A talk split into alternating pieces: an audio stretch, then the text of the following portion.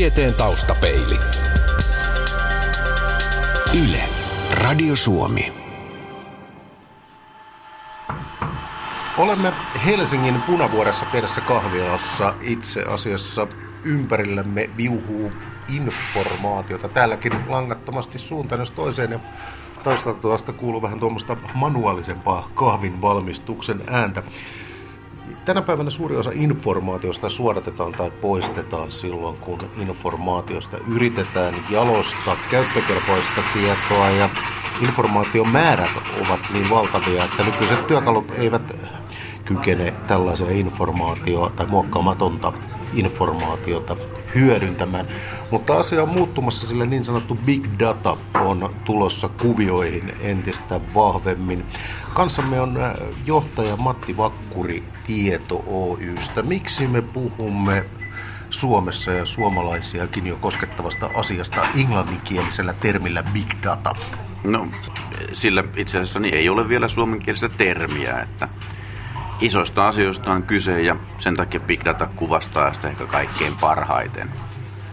Mikä on tämän Big Datan historia? No itse asiassa koko Big Datan käsitteenä ja ajatuksena on lähtenyt liikkeelle Googlen tekemisestä toimenpiteistä ja, ja siitä, että Googlen filosofia on kerätä talteen kaikki, mitä ihmiset hakevat hakukoneella ja jalostaa siitä sitten mahdollisimman hyvää hyötyä sekä meille Googlen käyttäjille plus sitten sen lisäksi mahdollisesti Googlelle itsellensä. Olet asiantuntijana sitä mieltä, että tämä big data on suurin juttu sitten internetin tulemisen. Se on aika paljon sanottu. Mihin perustat tämän näkemyksen?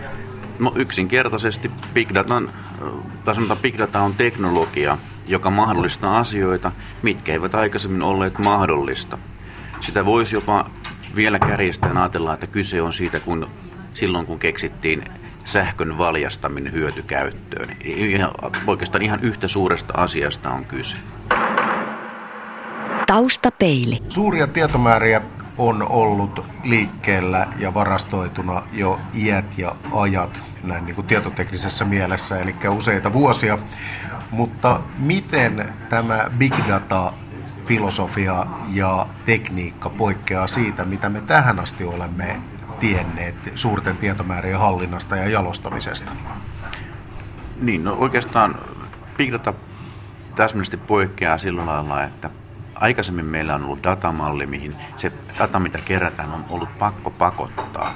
Big Data antaa myös mahdollisuuden siihen, että data voi olla erilaisia tietolähteitä. Se voi olla tietokannan tietoa, se voi olla ää, jonkun sähköpostista tai sanotaan omasta sähköpostista niin annetaan informaatiota, logitietoja, se voi olla eri mittaista, erityyppistä, se voi olla asiakirjoja, se voi olla vaikkapa esimerkiksi jonkun järjestelmän tuottamaa sanotaan vaikka lämpötilainformaatiota, joka ei välttämättä ole strukturoissa mallissa, joka vasta rakennetaan sitten, kun sitä tarvitaan tietyllä lailla, että se voi olla erityyppistä informaatiota. Ajatellaan sillä lailla niin kuin pitkätä, että sulla on työpöytä, jossa on erilaisia lippuja ja lappuja ja kirjoja ja papereita ja, ja myöskin omia muistiinpanoja, josta osasta saa paremmin selvää kuin toisesta.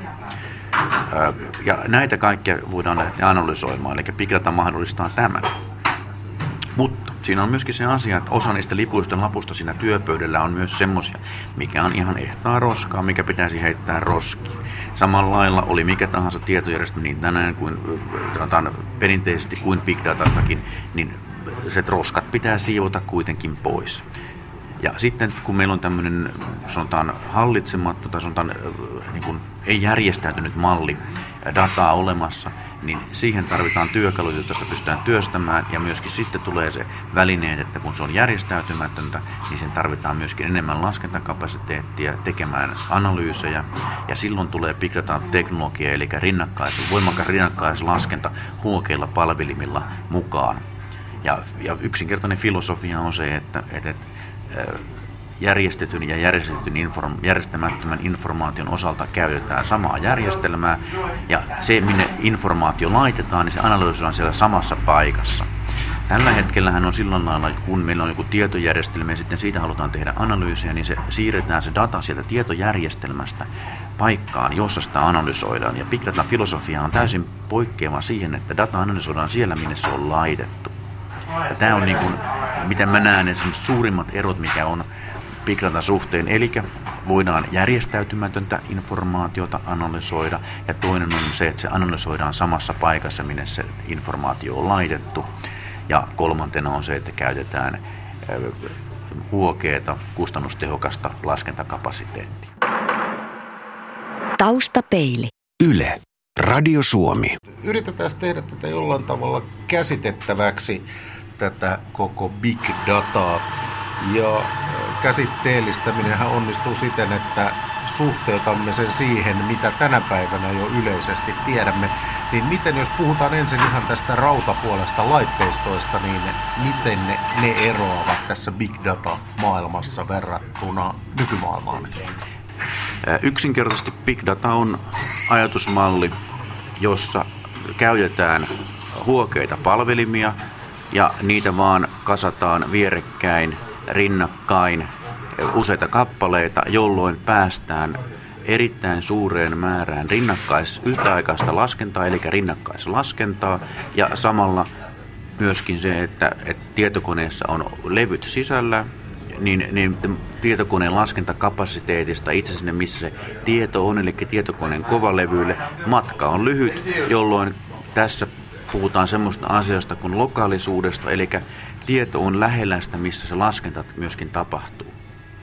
Sen lisäksi tässä on vielä seuraava taso oikeastaan, että rauta sinänsä ei tee meitä onnelliseksi, vaan me tarvitaan jonkinnäköinen arkkitehtuuri sen raudan päälle, eli järjestelmä, joka hyötykäyttää tätä rinnakkaisuuden mahdollisuutta. Siinä on olemassa erilaisia vaihtoehtoja ja yksi semmoinen vaihtoehto, mitä oikeastaan, mistä puhutaan eniten, niin kulkee nimellään Hadoop. Hadoopin mä näen olevan vähän niin kuin aikanaan meillä oli kaksi videokasettimaailmaa, eli VHS ja Betamax, ja VHS voitti, niin Hadoop on vähän samalla tavalla big data-arkkitehtuurin alustakerroksen päällä olevasta järjestelmästä se, joka on näin yleisesti käytössä, voi sanoa, voittajien väline, eli Hadoop on se nimi. Miten tämä softamaailma, Hadoopit sun muut sitten eroaa siitä, mitä tänä päivänä tiedetään? Puhutaan avoimen lähdekoodin tuotteesta, ja siitä myöskin, että se on käytännössä ilmaiseksi saatavilla. Eli Big Data on oikeastaan, on ajatellaan, että on tästä Googlen ja sosiaalisen median kautta nyt siirtymässä muille toimialoille. Miten tämä Big Data näkyy tai mikä sen rooli on sosiaalisessa mediassa johtaja Matti Vakkuri? Facebook on hyvä esimerkki siitä, missä käytetään voimakkaasti Big Data-sovellutusta. Ja tämä on niin semmoinen selkeä murros, mikä on tapahtunut, ja niin kuin sanoin pääasiassa Yhdysvaltojen puolella. Ja tässä on oikeastaan semmoinen elementti, mikä on mielenkiintoinen, jos ajatellaan sillä lailla, että Yhdysvalloistakin ohjelmisto-osaamista, tai sanotaan sitä tekemistä on siirretty paljon esimerkiksi Aasian maihin, ja nyt tällä hetkellä, kun Big Data on tullut, niin tarve on myöskin niin laaja, että edes Yhdysvalloista ei löydy riittävästi osaajia minkälaisia käytännön menestystarinoita tuolta Amerikan mantereelta, jossa ollaan niin vuosia edellä Suomea ja Eurooppaa, niin minkälaisia menestystarinoita siellä on Big Datan käytöstä? Menestystarinoita on se, että pystytään keräämään sitä informaatiota ja voidaan palvella paremmin. Sen lisäksi esimerkiksi pankit käyttävät näiden, niin kuin sanotaan, maksupetosten ennaltaehkäisyyn. Eli, eli miten se niin kuin, tuottaa lisäarvoa sitä kautta, että viime kädessä, niin jos tehdään petoksia, niin kyllä ne, sanotaan, ne muut ö, rehelliset käyttäjät sitten joutuu kärsimään. Niin tälläkin hetkellä niin vakuutusyhtiöt tai sanotaanko finanssisektori käyttää erilaisia analyysimenetelmiä. Big antaa siihen paljon isomman ja laajemman mahdollisuuden. Ää, toki on sitten tota, olemassa ihan tietojärjestelmän toimittaja, jolla on ollut olemassa olevia ongelmia, mitä on ratkottu sillä tavalla, että, että on vaihdettu alustaksi Big Data-alusta ja on voitu palvella heidän omia asiakkaita eli bisneksiä paljon paremmin. Big Data voidaan käyttää myöskin esimerkiksi sanotaan tämmöiseen niin kuin julkishallinnon voisi sanoa vaikka tiedusteluasioiden, eli, eli ihan informaation analyysiin, saatavilla olevan informaation analyysiin paljon paremmin.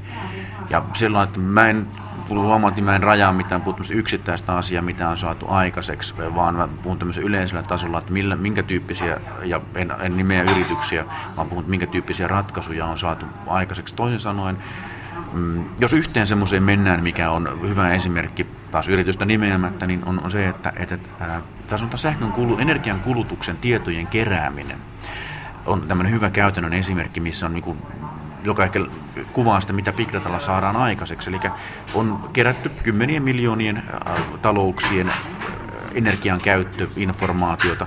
Ja se on myös sitten loppukäyttäjän saatavilla sillä lailla, että voi verrata, että miten itse esimerkiksi kulutan asunnossani sähköä verrattuna muulla saman asuinalueen oleville olevien asuntojen sähköön niin, että se ei verrata suoraan naapuriin, vaan verrataan sen alueen keskiarvoihin, jolloin päästään semmoisen tilanteesta, että huomaat, että oho, minä käytän enemmän sähköä kuin muut, ehkä minun pitäisi tehdä jotain muuta. Ää, niin kuin sanotaan, kuluttajalle annetaan lisää informaatiota, lisäarvoa sitä kautta, että hän pystyy tasaamaan omaa sähkönkulutusta ja omaan kulutustottumuksensa, niin kuin pystyy pohtimaan, haluaako käyttää enemmän vai vähemmän.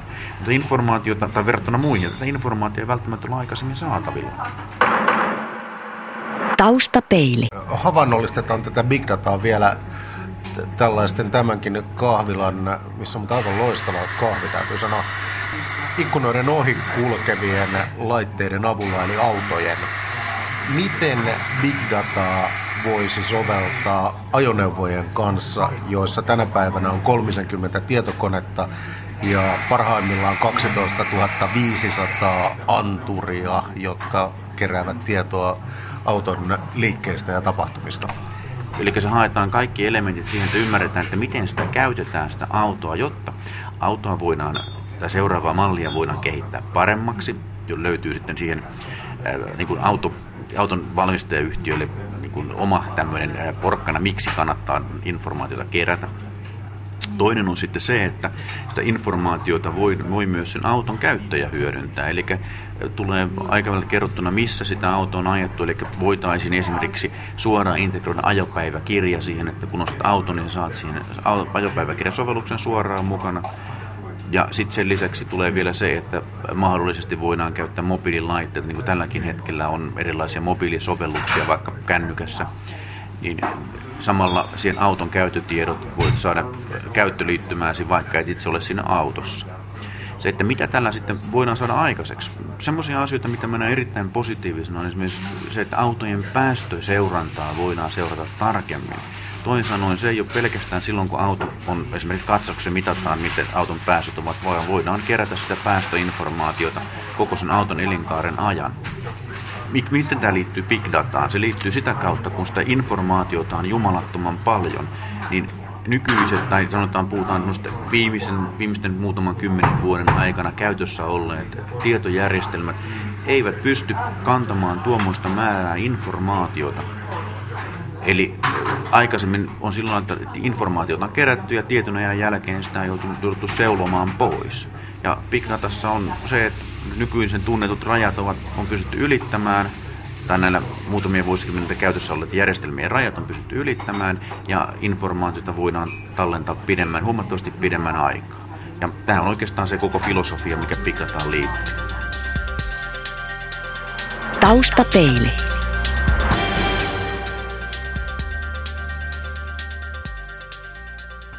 Minkälaisia mahdollisuuksia johtaja Matti Vakkuri, Tieto Oy, tämä big data tarjoaa esimerkiksi terveydenhuollon puolella? Henkilökohtaisesti mä näen sen, että, että, että sillä on mahdollisuus kerätä informaatio yhteen paikkaan niin, että se ole fragmentoitunutta, mitä tällä hetkellä mun mielestä terveydenhuollossa osittain se on. Toisaalta sitten taas tulee yksityisen suoja-asiat esille, mutta se, että mitä mä itse esimerkiksi haluaisin, että, että mun oma DNA olisi terveydenhuollon järjestelmässä tiedossa ja sitten myös ja voitaisiin verrata muihin ja semmoisiin historiatietoihin, että esimerkiksi onko minulla altistumista johonkin mahdolliseen perinnölliseen sairauteen ja muun omilla elämäntavoilla niin vaikuttaa siihen, että sitä ei tule ja sitä kautta niin, niin Big Data pystyisi pidentämään esimerkiksi omaa elämääni. Mutta se, että toinen asia on sitten sanotaan, mikä mä näen, että terveydenhuoltoon liittyy myöskin kaupallinen alue, eli, eli sanotaan niin kuin tämmöinen niin kuin lääkkeiden, tuo, uusien lääkkeiden tuottaminen ja koko lääketeollisuus liittyy siihen mukaan, kun voidaan tehdä laajempia analyysejä ja selvittää, että miten, minkälaisia lääkkeitä voitaisiin käyttää, niin Big Data tuo siihen varmasti myöskin mahdollisuuksia, koska informaatiota on enemmän saatavilla. Mutta lähinnä mä näen sen, että, että tämmöisen niin kuin ennaltaehkä, mutta toiveeni olisi, että voitaisiin informaatiota, kerätä enemmän, jotta voitaisiin keskittyä ennal, sairauksien ennaltaehkäisemiseen. Ja se on semmoinen mun oma henkilökohtainen toiveeni, mitä Big Data, tai miten sitä voisi hyödyntää terveydenhuollossa. Miten hyvin meidän nykyinen koulutusjärjestelmämme on ikään kuin valmistautunut siihen, että tällainen suuri, kai se on tässä nyt jo uskottava vähitellen, että tällainen suuri tietotekniikan, informaatiotekniikan murros on edessä. Tämänhetkisen tiedon mukaan, mitä mulla on, joka ei kuitenkaan ole meidän koko koulutusjärjestelmässä kattava informaatio, on se, että, että juurikaan kursseja, missä opetettaisiin käyttämään big data-ympäristöjä, teknisesti tai rakentamaan niihin algoritmeja, niin sellaisia ei sinänsä ole. Se, että puhutaan algoritmin rakentamista, niin meillä on aika hyvä osaaminen ja hyvä opetus meidän yliopistolta siihen liittyen. Teknisesti, jos puhutaan, mennään hypätään se takaisin sinne, ajatellaan niin kun lähdetään keskihaastetta korkeatasolle, niin mä olen sitä mieltä, että meillä esimerkiksi datanomikoulutuksessa tulisi kiinnittää huomiota siihen, että, että olisi myöskin big data-koulutusta, eli ympäristön administrointityökaluja. Ja pitää muistaa se, että, että meillä esimerkiksi datanomikoulutus on sellainen, että sillä koulutuksellakin pärjää tietotekniikka-alalla vallan mainiosti, ja se on ihmistä itsestään kiinni, minkälaista se osaaminen on. Se, että tällä hetkellä, jos puhutaan meidän koulutusjärjestelmästä, niin meidän peruskoulutuksessahan ei ole mukana tietotekniikkaa sillä lailla opetettavana aineena, että se olisi samassa asemassa kuin matematiikka esimerkiksi, tai englannin kieli. Ja se on semmoinen, että varmaan jossain vaiheessa meillä sanotaan poliittiset päättäjät pohtivat, että mitä sille pitäisi tehdä, ja sitä varmasti on pohdittukin, mutta jätetään se heidän tehtäväksi, ja sieltä varmasti tulee vastauksia myöskin meidän tarpeisiin matkan varrella. Mutta se, että miten yliopistossa sitten, se, että sanon, että mä en ole tavannut tai nähnyt semmoisia kursseja, mitkä liittyisivät suoraan big datan hyötykäyttämiseen, mutta esimerkiksi vaikkapa sanotaan näissä tiedeyliopistoissa, niin on, on mä tarkoitan tiedeyliopistolla muuta kuin Aalto-yliopistoa. Aalto-yliopisto on vallan mainiosti myöskin tiedeyliopisto. mutta puhun Helsingin yliopistosta, vaikka Jyväskylän yliopistosta, rajataan näin, niin tulee helpommin vastattua. Siellä on kursseja, missä opetetaan algoritmien tekemistä ja niin edespäin ja sitä kautta silloin liittymä jo big dataan. Mutta se, että, että, että semmoista, mikä olisi spesifioitu big data-kurssi, sellaista ei ole. Toisaalta on niin, että ää, tällä hetkellä niin big dataan liittyvissä tutkimushankkeissa tai e, sanotaan tiedon analysointiin liittyvissä tutkimushankkeissa ää, yliopistot ovat hyvin voimakkaasti mukana. Yhtä lailla Oulun yliopisto kuuluu siihen ja Oopu Akademi mukaan ja sanotaan voisi lisätä kaikki suomalaiset yliopistot tähän näin. Ja se on semmoinen tärkeä asia, mikä on mun, eli meillä tämmöistä tutkimustyötä ammattitutkijat tekevät yliopistossa mielestäni tänä päivänä, joka liittyy isojen datamäärien ja datamassojen hallintaan. No, minkälaiset työllistämisnäkymät big datalla on?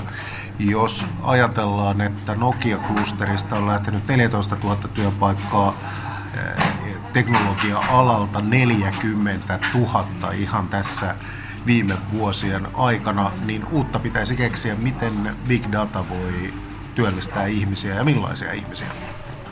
Niin, no Big Data, tuossa noin osa me ollaan käyty läpi, että työllistää algoritmin tekijöitä, työllistää ohjelmoijia, työllistää käyttöliittymän tekijöitä, työllistää järjestelmän ylläpitäjiä. Näistä varmasti näihin kaikkiin löytyy, jos tietoteknistä osaamista on, niin löytyy sitä, että pystytään uudelleen kouluttautumaan tai hyvin pienelläkin sanotaan oppimisella päästään tekemään big dataan liittyviä asioita. Ja mun uskomukseni on, että, että kyllä tämä työllistää. Ja millä mä perustelen sen, että, että big dataan liittyvää bisnesmaailmalla puhutaan kuitenkin muutaman vuoden syklillä kymmenistä miljardeista. Ja jos siitä edes lohkaistaan pieni murunen, vaikkapa pari prosenttia Suomeen, niin se on jo, jonkinmoinen bisnes sekin. Ja, ja sitten on se, että, että, että kun työkalut on uusia, ne on erilaisia, niin, niin siellä on semmoinen tyhjiö oikeastaan. Että, että sinne niin kuin sanotaan, mun suositukseni olisi, että kaikki kynnelle kykenevät niin tutustuisivat big dataan ja, ja tota, selvittäisivät, olisiko semmoinen asia, mitä he haluaisivat tehdä, jolloin me saataisiin mahdollisimman moni innostumaan siitä ja sitä kautta löytyisi myöskin mahdollisimman monitasoisesti kaikkiin tehtäviin tarvittavia työntekijöitä. Taustapeili.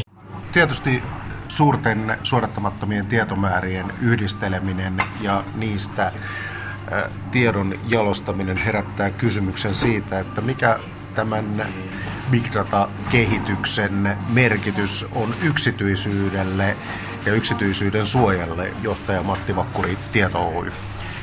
On mielenkiintoinen kysymys ja itse asiassa niin, niin, niin totta kai mä sitä itsekin pohdin ja, ja se, että Mulla on semmoinen näkemys, että, että aina kun puhutaan big sovellutuksesta niin, niin kannattaa ottaa siihen keskusteluun myöskin lainopillinen neuvonantaja mukaan ja pohtia, että, että haluaisimme tehdä tämmöistä asiaa, onko se lainsäädännöllisesti mahdollista. Ja, ja, ja sitten sitten sen takia on tämmöinen ihminen, jolla on näkemystä myöskin laista ja, ja sanotaan neuvonantaja, joka kertoo, ja juristi käytännössä, että haetaan semmoinen, että, että mitä voi tehdä ja mitä ei voi tehdä koska tota, mun mielestä niin, niin lainsäädännön noudattaminen oli ympäristö mikä tahansa ja mikä tahansa niin kuin, tarkastelukulma, niin sitä on aina kuitenkin sanotaan, siihen on taivuttava ja sitä, sitä vaan on noudatettava. Siinä ei ole mitään muuta vaihtoehtoja. Sitä varten tarvitaan sitä, että haetaan se kompromissi, missä kohtaa se raja menee ja ymmärretään se. Ja mitä aikaisemmin vaiheessa, kun järjestelmiä rakennetaan, että tämä ymmärrys on olemassa, niin sen todennäköisemmin järjestelmät tulee semmoiset, että ne ovat sellaisia, mitä voi ihan oikeastikin käyttää. Mutta niin kuin sanoin, asia, mikä pitää huomioon, ottaa hyvin huomioon, ja se on hallittavissa, kun siihen panostaa tarpeeksi. Miten tämä on hallittavissa, jos ajatellaan, että jo tänä päivänä tietomme leviävät ikään kuin pilveen, kuvat saattavat olla henkilökohtaiset kuvat ja muut tiedot usealla serverillä ympäri maailman ja niin edelleen, niin miten täysin suodattamattoman tiedon yhdistelemistä ja käyttöä voisi hallita ja valvoa? toi on itse asiassa, kun mennään Suomen ulkopuolelle, niin semmoinen kysymys, että mä oon sitä mieltä, että jos ajatellaan niin se, että asia se on henkilökohtaisesti hallittava sillä että minkä laitan nettiin, niin siellä se on. Se on ehkä helpoin tapa hallita sitä informaatiota. Eli siihen, mihin itse pystyy vaikuttamaan, niin voi myöskin määrätä, että mitä haluaa näyttää, mitä ei. Että, ja sitten se, että mikä taas on viranomaisten tieto, niin viranomaista ohjaa sitten lainsäädäntö, että mitä saa olla ja mitä ei saa olla ja myöskin sanotaan on yrityksiä, joita se ohjaa samalla lailla lainsäädäntö. Että nämä on niin ne rajoitteet, mutta silloin kun mennään Suomen sanotaan rajojen ulkopuolelle, niin kyllä meidän vaikutuskanavat tietyissä asioissa varmaan ei ole semmoisia, mitä me haluttaisiin niiden olevan. Taustapeili. Yle. Radio Suomi. Olemme vaihtaneet kahvilaa ja haastateltavaa samalla, eli siirryimme Jyrki J. Kasvin seuraan, eli äh, tutkimus- ja kehittämisjohtaja Tietoyhteiskunnan kehittämiskeskus ry. Minkälainen näkemys sinulla on tällaisena ikään kuin tietoturva-aktivistina ja verkkoaktivistina myös, niin tämän big datan nostamista kysymyksistä niin yksityisyyden ja tietoturvan suhteen? Siinä voi hyvin käydä niin, että yksityisyydestä ei muutaman vuoden päästä puhuta jossain yhteiskuntaopin oppikirjoissa. Eli jos me annamme viranomaisille mahdollisuuden yhdistellä eri lähteistä meitä koskevaa tietoa, niin kuin esimerkiksi Yhdysvalloissa on tehty, niillä on annettu siellä laillinen oikeus, niin sen jälkeen viranomaiset tietää paremmin meidän asiat kuin me itse. Mitä haittaa siitä on? Monihan ei tiedä omia asioitaan kovinkaan hyvin. No siinä on se ongelma vaan, että mitä viranomaiset sillä tiedolla tekee. Meillä Suomessa on ollut aika pitkään aika hyvä viranomaisonni, että meillä ei viranomaiset ole käyttäneet valtaoikeuksia väärin, mutta ei tarvitse mennä tuonne Armeniaa, Azerbaidsania kauemmas, niin siellä on jopa Euroviisu-äänestys ollut niin tulenarka asia, että jos olet äänestänyt toista maata, niin sun teletiedoista on kaivettu esiin, että sinäkö se olit ja kutsuttu turvallisuuspoliisin haastatteluun. Ja paikallinen supo ei ole läheskään niin ystävällinen toimija kuin mitä meillä Suomessa. No Euroviisu-äänestyshän on ehkä Suomessakin tuskainen asia, mutta ei, ei aivan näin vakava. Löytyykö sitten tämän big datan käyttämisestä ikään kuin tämmöisissä läntisissä maissa jonkinlaisia esimerkkejä siitä, että, että mikä pistää mietityttämään? No valtiothan ja turvallisuusviranomaiset ei ole suinkaan ainoat, jotka haluaa tietää meistä kaiken. Että esimerkiksi äh, kanta-asiakaskortit ja muut pyrkii keräämään meistä tietoa. Sitten kun niihin yhdistetään tietoa muista lähteistä, niin kyllä meidän kauppiaatkin tietää aika paljon. Et kerrotaan tarinoita naisista, jotka alkaa saada vaippamainoksia vaiheessa, jossa he eivät vielä itse tiedä olevansa raskaana, mutta ovat raskaana. Jyrki Kasvi, onko meidän enää mahdollista tai järkevää pyrkiä tällaiseen täydelliseen yksityisyyteen tämän päivän yhteiskunnassa ja big datan pilvipalveluiden ja muiden lomassa tietojamme levitellessämme? Eihän täydellistä yksityisyyttä ole koskaan ollutkaan. Mutta kyllä se on sellainen asia, jonka puolesta kannattaa pitää älämölyä. Kannattaa nostaa se esiin, kun hankitaan julkisia tietojärjestelmiä. Otetaan esimerkiksi tämä taannoinen kohu silloisen YTVn, eli pääkaupunkiseudun joukkoliikenteen lippujärjestelmästä. Kellekään ei ollut tullut mieleen edes kysyä, että mitä tietoja se kerää ja säilytetäänkö ne. Ja sitten vasta erään rikoksen tutkinnan yhteydessä, kun sitä uutisoitiin, niin paljastui, että se tiesi kaikkien, kaikki joukkoliikennematkat, mistä on noustu bussiin mistä, ja minne on menty. Eli nämä on semmoisia kysymyksiä, jotka on vaan jaksettava toistaa ja toistaa ja toistaa. Koska jos ei niitä tule kysyneeksi, niin esimerkiksi insinöörillä, vaikka itse olenkin insinööri, on sellainen paha tapa, että tietoa ei voi, ajatella, että tietoa ei voi olla liikaa. Että kyllä sillä aina joku käyttötarkoitus löytyy. Ja näissä usein, mitä vähemmällä tiedolla selvitään, niin sen parempi. Mikä olisi sellainen keskeinen asia, mikä lainsäädäntötyössä pitäisi ottaa huomioon siinä mielessä, että lainsäädäntö pysyisi ikään kuin tämän teknisen kehityksen rattailla? No meillähän on nyt sellainen jännä tilanne, että meillä on paljon sellaista yksityistä tietoa, joka on julkista. Otetaan esimerkiksi meidän verotiedot. Sä voit mennä verotoimistoon, pyytää Jyrki Kasvin verotiedot ja ne on annettava ne sulle. Sä et vaan saa niitä sieltä sähkössä muodossa. Sama on esimerkiksi patentti- ja rekisterihallituksessa on meidän henkilötietoja. Tuomioistuimessa on tietoja meidän saamista tuomioista ja mitä niihin liittyy, liittyviä tietoja. Sä et vaan saa niitä ulos sieltä sähköisessä muodossa, eli sitä yksityisyyttä suojaa se huono käyttöliittymä. Mutta kuinka pitkään me voidaan niin kun, rakentaa tällainen paperimuuri näiden julkisten yksityisten tietojen ja sitten internetin välille? Koska se alkaa olemaan niin helppoa sen tiedon skannaaminen, että otetaan esimerkiksi tämä Googlen Project Glass. Jos sulla on niin lasit, jotka kuvaa kaiken, mitä sä näet, sen jälkeen sun ei tarvi muuta kuin mennä sinne verotoimistoon ja selata niitä, niin se, sen jälkeen on digitalisoitu kaikki ne paperit, joita sä katsot. Ja ne on verkossa. Eli meidän pitäisi nyt käydä iso keskustelu siitä, että mitä me tehdään näille julkisille yksityisille tiedoille. Koska toisaalta silloin se on tärkeää, että ne on julkisia. Että kaikki voi tarkistaa, että verotus toimii oikein ja oikeudenmukaista. Ettei esimerkiksi poliitikkojen verotuksessa ole jotain sellaisia salaisia vähennyksiä, mistä kukaan ei ole kuullutkaan. Nyt niitä ei voi olla, koska kuka tahansa voi mennä ne tarkistamaan. Kaikissa yhteiskunnissa näin ei ole. Mutta halutaanko me että meidän naapurit voi parilla klikkauksella nähdä meidän tulot, nähdä missä yhtiöissä me ollaan vaikka luottamustehtävissä, nähdä minkälaiset tuomiot me ollaan saatu käräjäoikeudesta viimeisen kymmenen vuoden aikana. Nämä, on kysymyksiä, jotka meidän kaikki on kysyttävä itseltämme ja oltava niistä jotain mieltä. Tieteen taustapeili. Yle. Radio Suomi.